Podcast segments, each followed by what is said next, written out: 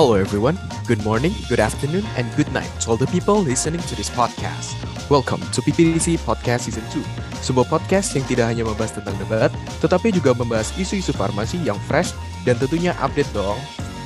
Hai hai hai, ketemu lagi nih di PPDC Podcast Season 2. Akhirnya ya, Mik, kita ketemu lagi di episode 4 ini. Iya nih Ras, nggak bosen-bosen ya Ras, kita hosting di PPDC Podcast.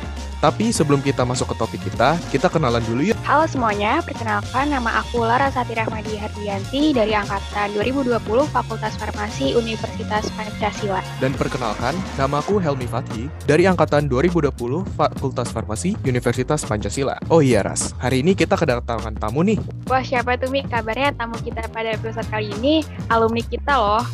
Betul banget sih Ras. Tamu kita pada podcast kali ini adalah Kak Cynthia. Kita sapa dulu kali ya Mi. Halo Kak Cynthia. Halo Laras, halo Helmi. Ya, halo juga Kak Cynthia. Belum aku kasih tahu tema kita pada hari ini, kita kenalan dulu yuk sama narasumber kita. Apoteker Cynthia adalah seorang farmasis yang memiliki ketertarikan terhadap bidang farmasi industri. Beliau merupakan lulusan program profesi apoteker di Universitas Pancasila pada tahun 2020, yang sebelumnya telah menempuh pendidikan S1 Farmasi di Universitas Pancasila dan lulus pada tahun 2018. Beliau memiliki pengalaman organisasi sebagai anggota PMB atau Persatuan Mahasiswa Buddhis pada tahun 2014 sampai tahun 2016. Beliau juga memiliki beberapa pengalaman pekerjaan di antaranya Account Executive di PT Global Chemindo Mega Trading, Sales Executive Pharma Division di PT Menjangan Sakti, serta Farmasis Intern di PT Kimia Farma. Wow, ternyata benar ya, Kak Cynthia ini sangat tertarik ke bidang industri farmasi. Bisa dilihat dari pengalaman kerjanya ya, Mi. Iya nih Ras, dan juga kami ucapkan selamat datang kepada Kak Cynthia. Welcome to PPDC Podcast ya Kak. Gimana nih kabarnya Kak? Halo semua, selamat malam. Makasih banget ya udah undang aku. Ini kesempatan berharga banget nih buat ngomong sama adik-adik. Adik-adik, kabar baik nih. Gimana kabarnya Helmi, Laras? Baik juga Kak. Sehat-sehat? Sehat Kak? Alhamdulillah. Sehat, Kak. Alhamdulillah. Sepertinya tamu kita hari ini sangat bersemangat ya Ras. Oh iya, by the way Ras, topik kita episode kali ini apa sih Ras? Wah, tentunya kita akan bahas topik yang pastinya dibutuhkan oleh siapa pun di seluruh dunia, yang tentunya sangat berpengaruh di dunia kerja dan kefarmasian ya. Yap, betul sekali. Aku udah penasaran banget nih sama temanya. Boleh dong dikasih tahu temanya ke kita semua. Jadi, pada episode 4 kali ini kita akan membahas topik yang seru nih, yaitu Industrial Pharmacy How to Become One. Teman-teman juga mungkin sudah penasaran nih sama topik kita, dan tentunya kita juga dong. Tapi, sebelum kita masuk ke topiknya, bagaimana untuk Kak Cynthia? Apakah sudah siap untuk membahas tema kita pada hari ini? Ya, aku siap, aku siap. Baik, karena narasumber kita sudah siap, langsung aja nih kita masuk ke topik pembahasan kita. Baik, sebagai pertanyaan pembuka, sebelumnya, seperti yang kita tahu ya Kak, terkenalnya tuh farmasi kerja selalu di dalam laboratorium. Mungkin bisa dijelaskan sedikit nih Kak, menurut Kak Cynthia, apa yang dimaksud dengan industrial pharmacist itu sendiri? Hmm, aku pas baru jadi mahasiswa juga taunya tuh industri farmasi itu kerjanya di lab ya, karena kan kita prakteknya itu emang di lab. Nah, pas baru, eh pas aku masuk apoteker itu kan ada PKPA ya kita nanti. Nah, eh, kalau misalnya industri farmasi itu kalau yang sering dibahas di kampus itu kan farmasi itu emang dari hulu ke hilir ya. Nah, farmasi ini eh, nggak cuman kerja di lab, jadi kita ngurusin memang dari awal banget eh, produk farmasi itu mau dibikin sampai nanti dia udah jadi. Jadi industri farmasi itu luas banget, nggak cuman kerja di lab, nggak cuman bikin obat, nggak cuman tes, trial, uji disolusi dan lain-lain, tapi bener-bener semuanya kita urusin gitu. Lebih besar dari yang kita tahu sih. Kalau dari aku, industri farmasi singkatnya kayak gitu. Lalu sebagai mahasiswa tentunya kita eh, ketika lulus ingin berkarir sesuai dengan keunggulan masing-masing ya kan Kak. Boleh dijelaskan nih hal penting apa saja yang harus dimiliki oleh mahasiswa jika ingin berkarir di industri farmasi? Hal yang perlu dimiliki kalau mau kerja di industri farmasi itu yang pertama pasti harus suka ya sama industri farmasi karena eh, kan kalau kita tahu farmasi itu dibagi dua klinis sama industri. Nah, kalau misalnya di industri itu pasti beda jauh sama klinis. Kalau klinis kan kita kayak pelayanan dan lain-lain. Nah, kalau misalnya di industri itu yang kita harus miliki yang pertama itu sebenarnya di semua tempat sih. Kita harus punya attitude yang baik. Terus uh, kalau saran aku banyak belajar di Excel. Karena nggak sekarang nggak semua orang itu bisa Excel, tapi Excel tuh penting banget di dunia kerja. Terus uh, grafis desain dikit-dikit mungkin tuh harus bisa. Marketing dikit-dikit digital itu juga harus bisa. Uh, itu berguna banget sih kalau untuk di industri farmasi. Sama public speaking itu harus banget kalau di industri farmasi terutama yang uh, bukan di lab jadi kayak di office itu public speaking itu harus banget terus uh, ya attitude sih lebih ke attitude sama public speaking kalau menurutku Soalnya kalau ilmu itu kita bisa dapat seiring berjalannya waktu. Nah, aku sering banget sih nemuin uh, anak baru. Aku juga kan ngalamin ya sebagai anak baru. Kalau baru masuk itu kita itu harus istilahnya ngosongin cawan. Jadi kita tuh nggak boleh penuh cawan kita datang-datang ke perusahaan tempat kita kerja nanti. Karena kita tuh nanti tugasnya untuk menampung uh, ilmu-ilmu, masukan-masukan dari segala sisi, atasan, rekan kerja, dan lain-lain. Nah, kalau misalnya kita nanti masuk, terutama di industri farmasi, kita udah ngerasa cawan kita penuh dan gak bisa diisi lagi, itu agak gawat sih. Menurutku yang paling penting kalau masuk dunia kerja, terutama industri farmasi itu. Oke, udah disebutin nih Kak. Udah dijelasin juga khusus untuk mahasiswa apa saja yang perlu dipersiapkan untuk terjun ke dalam uh, dunia industri farmasi. Lalu apa saja yang dilakukan oleh industrial farmasis di dunia kerja, Kak? Kalau dunia industri farmasi itu ada banyak. Kalau yang aku kerja, eh, aku kan tadi bilang dari hulu ke, dari hulu ke hilir ya. Tapi kalau aku sendiri, pekerjaanku ini kayaknya itu jarang banget ada anak kuliahan yang tahu. Karena dulu pas aku masih kuliah pun, aku masuk, eh yang tahu pekerjaan ini tuh kayaknya cuman aku deh. Jadi uh, selama ini orang tuh taunya industri farmasi itu bikin obat ya. Uh, mulai dari QC, QA, lab, R&D, kayak gitu. Nah, kalau kerjaan aku ini itu di trading raw materialnya. Jadi aku itu menjual uh, material-material kasarnya gitu. Jadi kamu mau bikin paracetamol, kan tablet itu kita sendiri tahu ya. Ada uh, active, active pharmaceutical ingredients, ada excipients-nya juga. Nah, kalau dari tempatku ini aku yang menyediakan raw materialsnya ini dan ini jarang banget diketahui sama orang-orang. Padahal harusnya menurutku mahasiswa tuh penasaran. Kita tuh bikin obat, obatnya tuh beli dari mana gitu sebelum jadi. Menurutku itu esensial sih dan ternyata itu luas banget cakupannya. Nah, jadi apa sih yang dilakuin oleh industrial farmasi di dunia kerja? Itu banyak. Uh, kalau di tempatku ini yang tadi aku bilang raw material, itu ada kita punya sourcing. Sourcing itu teman-teman yang buat beli-beli material yang berhubungan sama uh, supplier luar negeri, China, Eropa, India, dan lain-lain. Ada juga bisa jadi bisnis development kalau di industri farmasi. Bisnis development ini harus jeli ngeliat market ini tuh lagi kenceng di bagian apa sih? Contohnya kemarin kita lagi COVID, dia tuh harus uh, paham tren. Apa yang akan menjadi tren pada saat COVID? Contohnya vitamin D3, vitamin C, paracetamol, dan lain-lain. Nah, terus selanjutnya farmasi di uh, industri farmasi raw material itu bisa juga jadi apoteker penanggung jawab. Tugasnya bikin SOP, uh, eh, membangun apa saja sih eh, tata-tata uh, laksana yang harus ada dimiliki di industri farmasi itu. Pokoknya itu kayak tong, uh, tombak utamanya deh buat si industri ini bisa berjalan sesuai dengan regulasi sistem Indonesia gitu.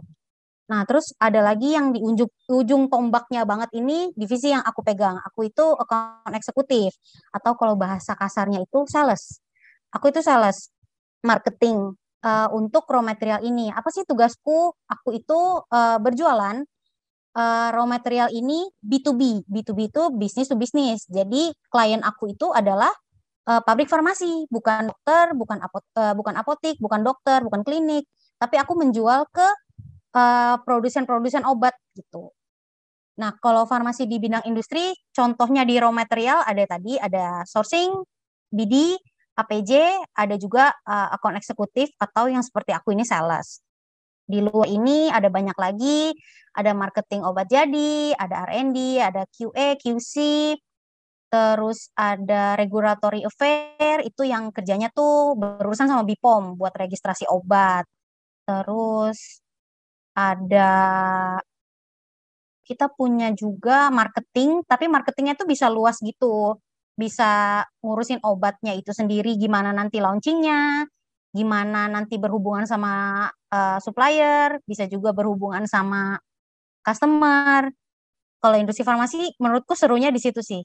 Terus kita juga bisa jadi technical. Technical ini nih, aku saranin teman-teman yang suka uh, otak itu dipakai banget untuk bekerja, tapi nggak mau di lab.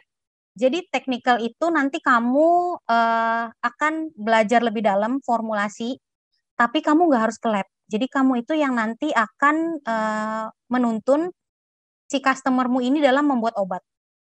Itu bisa jadi kamu uh, coating, coating tablet, kamu bisa juga jadi nanti bahan-bahan eksipien. Itu akan uh, tugas jadi tugasnya teknikal. Kayak gitu kurang lebih. Oke, baik Kak. Jadi di dunia farmasi itu sendiri, khususnya industri farmasi, banyak juga yang masih belum diketahui oleh banyak orang ya Kak. Seperti karir kakak itu ada di trading raw material. Nah, beberapa waktu lalu kakak-kakak dari apoteker Fakultas Farmasi Universitas Pancasila baru aja lulus dan pelantikan. Bisa dijelaskan kriteria apa saja yang diperlukan ketika kita ingin berkarir di industri farmasi, khususnya untuk peluang karir yang masih sedikit diketahui oleh banyak orang.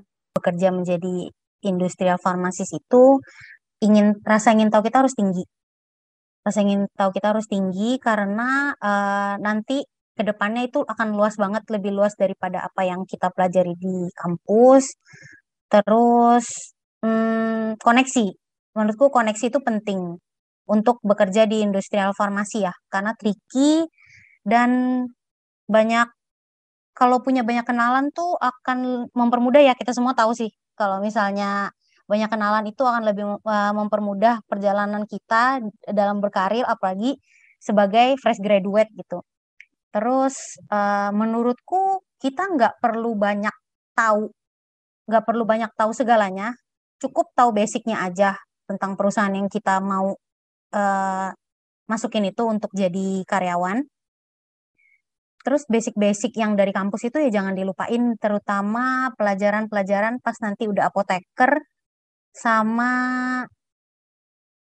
Iya sih, itu aja sih kalau yang industrial farmasi yang penting mau tahu, mau belajar. Dan tentunya seiring berjalannya waktu, ilmu itu akan terus berkembang ya Kak. Dan oleh karena itu kita harus terus update dengan perkembangan ilmu tersebut. Dan menurut Kakak, bagaimana cara kita untuk mengeksplor diri di dunia kerja menurut kakak? Kalau cara kita untuk mengeksplor diri di dunia kerja tuh banyak ya. Kalau sekarang itu platform udah banyak banget. Yang paling gampang kita sambangi itu LinkedIn. Itu tuh gampang banget buat uh, explore di dunia kerja tuh ada apa aja. Terus uh, yang tadi aku bilang koneksi itu dilihat dari alumni-alumni, dari rekan-rekan kerja nanti itu akan kelihatan gimana sih cara eksplor diri di dunia kerja? Nanti sama sabar. Jadi uh, kita akan akan ada waktunya kita akan ketemu passion kita di mana kita suka bidang apa gimana cara kita ke situ itu akan ketemu nanti. Jadi yang penting kayak tadi aku bilang mau belajar sama sabar.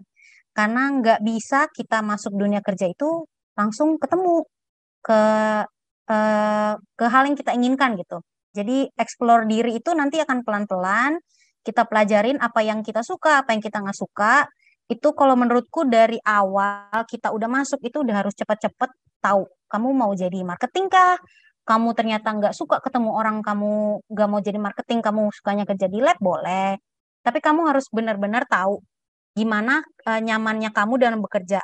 Nanti explore dirinya tuh gampang karena kamu akan ketemu atasan, ketemu masalah, akan belajar, akan ketemu rekan kerja, akan ketemu klien, itu yang bikin kamu nanti explore gitu. Jadi menurutku banyak baca sih di LinkedIn itu udah banyak banget uh, pengalaman kerja, pengalaman yang paling gampang deh kayak teknik interview, cara nulis CV, attitude yang baik. Itu tuh explore diri dimulai dari situ menurutku. Setelah kita tahu mengenai industrial farmasis, lalu prospek apa saja yang berpeluang untuk menjadi pijakan awal karir sebagai industrial farmasis?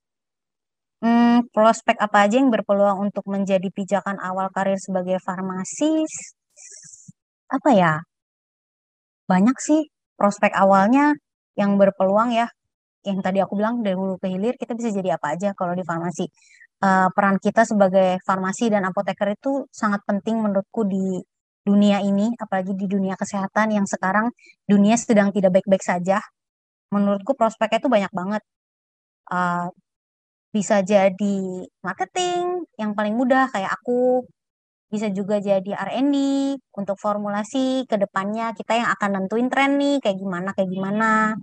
Bisa juga kamu di klinis itu yang jadi uh, konseling, memberikan konseling buat pasien itu juga sangat mulia pekerjaannya. Klinis di apotek, di rumah sakit itu, itu sama. Uh, paling gitu aja sih prospek kerjanya dan menurutku itu luas. Nanti akan eksplor banyak banget. Dan seperti yang kita ketahui, bahwa Kak Cynthia berkarir di bidang industri farmasi.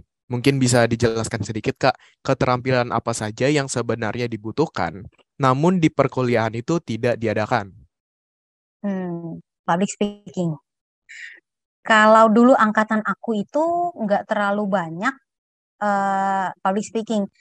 Kita tuh cuman dilatih, kan kalau kayak sekarang nih kalian udah lancar banget ya podcast, uh, pakai sosial media, itu kan gencar banget gitu mengekspresikan diri gitu. Kalian bisa jadi MC di sini, kalian bisa banyak ikut lomba debat dan lain-lain. Nah kalau dulu menurutku kita kurang di public speaking sih. Jadi hmm, ketika lulus kita tuh bingung mulai dari mana gimana cara kita bikin koneksi sama teman gimana sih cara kita ngobrol sama teman baru gimana sih kita nanggepin atasan kita tuh gimana gitu gimana ketika tiba-tiba kita dilepas sama kantor nih sana ketemu klien kita nggak tahu mau ngomong apa itu sih kalau menurutku hal utama yang benar-benar nggak ada di kampus tapi ada di dunia kerja dan itu urgent banget gitu. Public speaking sama attitude. Attitude nggak boleh ketinggalan. Setiap anak pinter harus uh, anak pinter itu menurutku harus didukung dengan attitude yang baik juga. Jadi kalau aku menyaksikan selama ini di dunia kerja, kamu nggak perlu cerdas yang cerdas banget, nggak perlu. Yang penting attitude-mu bagus, kamu mau belajar, uh, kamu supel, kamu tahu menempatkan diri, kamu pasti sukses. Baik, aku udah dapet nih poin penting yang sebenarnya kita nggak ketemu di perkuliahan, seperti marketing. Kita juga nggak pernah belajar secara dalam banget mengenai marketing ya, Kak. Dan public speaking. Jadi untuk mahasiswa nih penting banget untuk mempelajari lebih dalam. Karena itu tidak diajarkan ya, Kak, di perkuliahan. Betul banget. Selain itu, uh, kita mengetahui nih kakak sekarang bekerja di bidang industri farmasi yang sebenarnya apa sih Kak yang membuat Kakak memutuskan berkarir di industri farmasi itu sendiri? Karena aku selama ini sama kayak kalian, sama kayak pertanyaan-pertanyaan di sini, aku juga kepo. Farmasi itu kerjanya tuh apa? Selain jadi PNS ya, kayak uh, Sudinkes dan lain-lain gitu. Selain jadi PNS, selain jadi apoteker di klinik, di rumah sakit, jadi apoteker penanggung jawab di gudang, PBF, atau kerja di R&D, kerja di QA QC, aku tuh sebenarnya awal itu nggak ngincer satupun pekerjaan dari yang tadi aku sebutin tadi. Kayak aku nggak aku nggak suka bekerja yang di lab serius gitu. Tapi aku juga nggak bisa ketemu sama orang terus di segi pelayanan. Nah, pas aku PKPA, aku kerja eh aku PKPA di industri. Aku PKPA di industri, aku di bagian PPIC. Dari situ aku baru tahu, oh, apoteker tuh farmasi tuh bisa loh jadi PPIC. Kita bisa loh uh, ngatur forecast untuk penjualan, kita bisa ketemu sama sales, kita bisa ketemu sama orang eh, orang-orang produksi. Ternyata tuh lingkupnya banyak. Nah, ternyata dilihat dari PPIC lagi, itu di atasnya tuh masih ada lagi uh, supplier kita gitu. Aku tuh uh, ingin tahu banget uh, gimana sih cara kita impor barang uh, barang-barang farmasi itu perizinannya itu kayak apa kenapa bisa obat itu bisa jadi aku butuh tahu uh, itu tuh asalnya dari mana gitu. Berapa banyak supplier sih di Indonesia ini yang supply obat-obat? Terus obat itu yang kita tahu cuman dasarnya aja kayak ada bahan aktif, ada eksipien dan lain-lain. Aku tuh kepo sebenarnya dunia ini tuh berkembang tuh kayak gimana di dunia-dunia obat ini tuh apa aja sih yang udah ada di sini tapi belum dikembangin gitu. Sesimpel itu sih. Baik, aku udah ngerti banget nih apa yang dimaksud kakak tadi. Uh, sebelumnya uh, aku pengen ngasih tahu juga nih kak, uh, penting gak sih kak uh, buat diri kita sendiri mengevaluasi diri, jadi kita tahu apa yang cocok untuk kita. Penting, penting banget karena aku sering banget ketemu adik-adik kelasku yang tanya gitu, Kak, gimana sih kerja di sini? Kak, ini tuh apa sih? Kak, itu tuh apa sih? Lebih parahnya kayak, Kak, aku cocok nggak ya kerja di situ? Ya, aku gimana caranya tahu kamu cocok kerja di sana atau enggak? Yang tahu itu kan dirimu sendiri gitu. Jadi menurutku penting banget sih buat kenal, karena uh, kita kuliah itu kan panjang ya, empat tahun, tambah apoteker satu tahun. Itu tuh panjang banget untuk mengenal. Kamu suka mata kuliah apa sih? Itu kamu tekuni gitu. Kamu uh, dilihat dari skripsi nanti gitu. Kamu tuh suka di bagian apa? Kamu suka di bidang apa? Menurutku itu harus digali. Karena banyak banget orang yang udah kerja kayak tiga tahun lah. Sebenarnya tiga tahun tuh singkat ya. Tapi itu tuh akan sangat berat ketika itu ternyata bukan passionmu bukan tempatmu di situ gitu. Nanti ketika nih misalnya aku masuk ke marketing aku udah terlanjur nyemplung ke marketing tapi ternyata aku nggak enjoy. Aku udah mengalami itu tiga tahun gitu aku udah menjalaninya tiga tahun. Tapi ternyata aku baru tahu passionku itu di R&D aku akan mulai di tahun keempat dong di tahun keempat aku kerja untuk menjadi R&D dan itu aku mulai semua dari awal lagi. Itu akan oh, buang waktu terus kayak sia-sia aja gitu. Kita tuh tahu passionnya tuh telat banget. Jadi memang harus tahu mengenal diri kita itu mau masuk mana sih kita tuh bakatnya ke mana tapi kalau misalnya sekarang belum ketemu, masih bingung, nggak usah sedih-sedih banget. Cukup jalani aja dulu, tapi sambil lihat ke depan dan lebih awas aja gitu sama perjalanan. Nggak boleh terlalu enjoy juga, nggak usah terlalu dikhawatirin juga. Pelan-pelan akan ketemu sambil uh, jaga hubungan baik sama temen. Itu perlu banget. Jangan bikin banyak musuh di kampus. Karena relasi itu penting banget yang kamu nanti nggak pernah ngomong sama dia, kamu akan butuh dia gitu di tempat kerja. Di tempat kerja lain, di tempat kerjamu saat itu, seniormu, adik kelasmu, uh, itu penting banget dalam proses pembentukan dirimu dan tahu kamu tuh karakternya masuk ke mana gitu pekerjaan itu. Oke baik, jadi penting ya kak untuk evaluasi diri dan membentuk karakter yang baik di lingkungan kuliah walaupun di uh, walaupun kita uh, sering banget kerja di lab kita nggak boleh uh, berpatokan sama perkuliahan kita aja gitu. Betul, satu betul. lagi nih Kak, ya. Satu lagi nih Kak, aku ada pertanyaan. Sebagai penutup juga, uh, apakah ada pesan Kakak uh, untuk para fresh graduate dan mahasiswa yang berniat untuk berkarir di industri farmasi? Pesanku, baik lagi ke tadi, uh, selalu rendah diri, mau belajar, nggak boleh uh, sombong, karena di atas langit masih ada langit. Pokoknya selalu cari sisi positif dari setiap orang. Kita tuh butuh orang lain, eh, terutama dalam berkarir gitu. Harus benar-benar harus tahu gimana sih menempati diri dan tidak berekspektasi lebih pada pekerjaan, apalagi baru mulai kan ini buat fresh graduate ya. Nggak perlu kita tuh uh, patokin kita tuh mau gaji berapa? Kita tuh mau kerja di perusahaan gede gitu. Nggak perlu. Yang penting cukup untuk kita belajar cukup uh, penghasilannya untuk kita uh, ilmunya ada juga dan nggak bikin kita menderita. Kalau menurutku pesannya itu sih. Nggak usah terlalu kita kan lihat senior nih, wah kerja di sini keren banget, aku juga pengen. Ih dia kerja di situ, aku juga pengen. Atau temenmu, teman sangkatanmu baru masuk, eh gila deh keren banget kerja di situ. Tapi rezeki itu emang udah ada masing-masing jalannya, udah diatur juga, nggak akan ketuker, nggak perlu iri. Trust the process aja, jalanin, jalanin, jalanin. Nanti kalian akan ketemu titik di mana kalian puas. Oh, aku udah berjalan sejauh ini. Jadi kalau menurutku nggak perlu bawa banyak-banyak selama kalian mau memulai perjalanan ini udah nanti akan kalian ketemuin sendiri bekal-bekal ini sepanjang kalian berjalan. Oke, makasih Kak atas apa yang sudah disampaikan oleh Kakak. Dan sebagai kesimpulan, industri farmasi itu sangat luas ya Kak. uh, tidak hanya sebatas bekerja dalam laboratorium, melakukan formulasi, atau melakukan uji terhadap suatu formulasi dan ilmu farmasi lainnya. Tetapi uh, industri farmasi juga menuntut kita untuk memiliki soft skill seperti public speaking, networking, dan tentu saja attitude yang baik yang tentunya akan membantu kita selama kita akan terjun ke dalam industri farmasi. Dan selain itu, pemikiran yang luas dan rasa keingintahuan yang tinggi dapat menjadi suatu poin penting bagi kita yang ingin berkarir sebagai seorang industrial farmasis. Yap, betul sekali. Usai sudah perbincangan kita pada hari ini, untuk teman-teman yang pertanyaannya belum terjawab pada podcast kali ini dan masih mau berbincang lebih jauh dengan Kak Cynthia, boleh banget nih kepoin sosial media Kak Cynthia. Boleh disebutkan Kak sosial medianya apa saja? Sosial media aku Instagram sih yang paling aktif sama LinkedIn. LinkedIn aku di Sintiawan C H Y N T I A W E N. Sama Instagram aku aduh ini agak menggelikan sih teman-teman namanya Cinderella. Terus ada underscore di belakang. Baik dan jika ada yang ingin ditanyakan langsung ke Kak Cynthia boleh langsung ditanyakan aja ya. Oke jangan lupa follow sosial medianya dan kepoin terus perjalanan karirnya Kak Cynthia. Dan sekian pembahasan kita pada episode kali ini.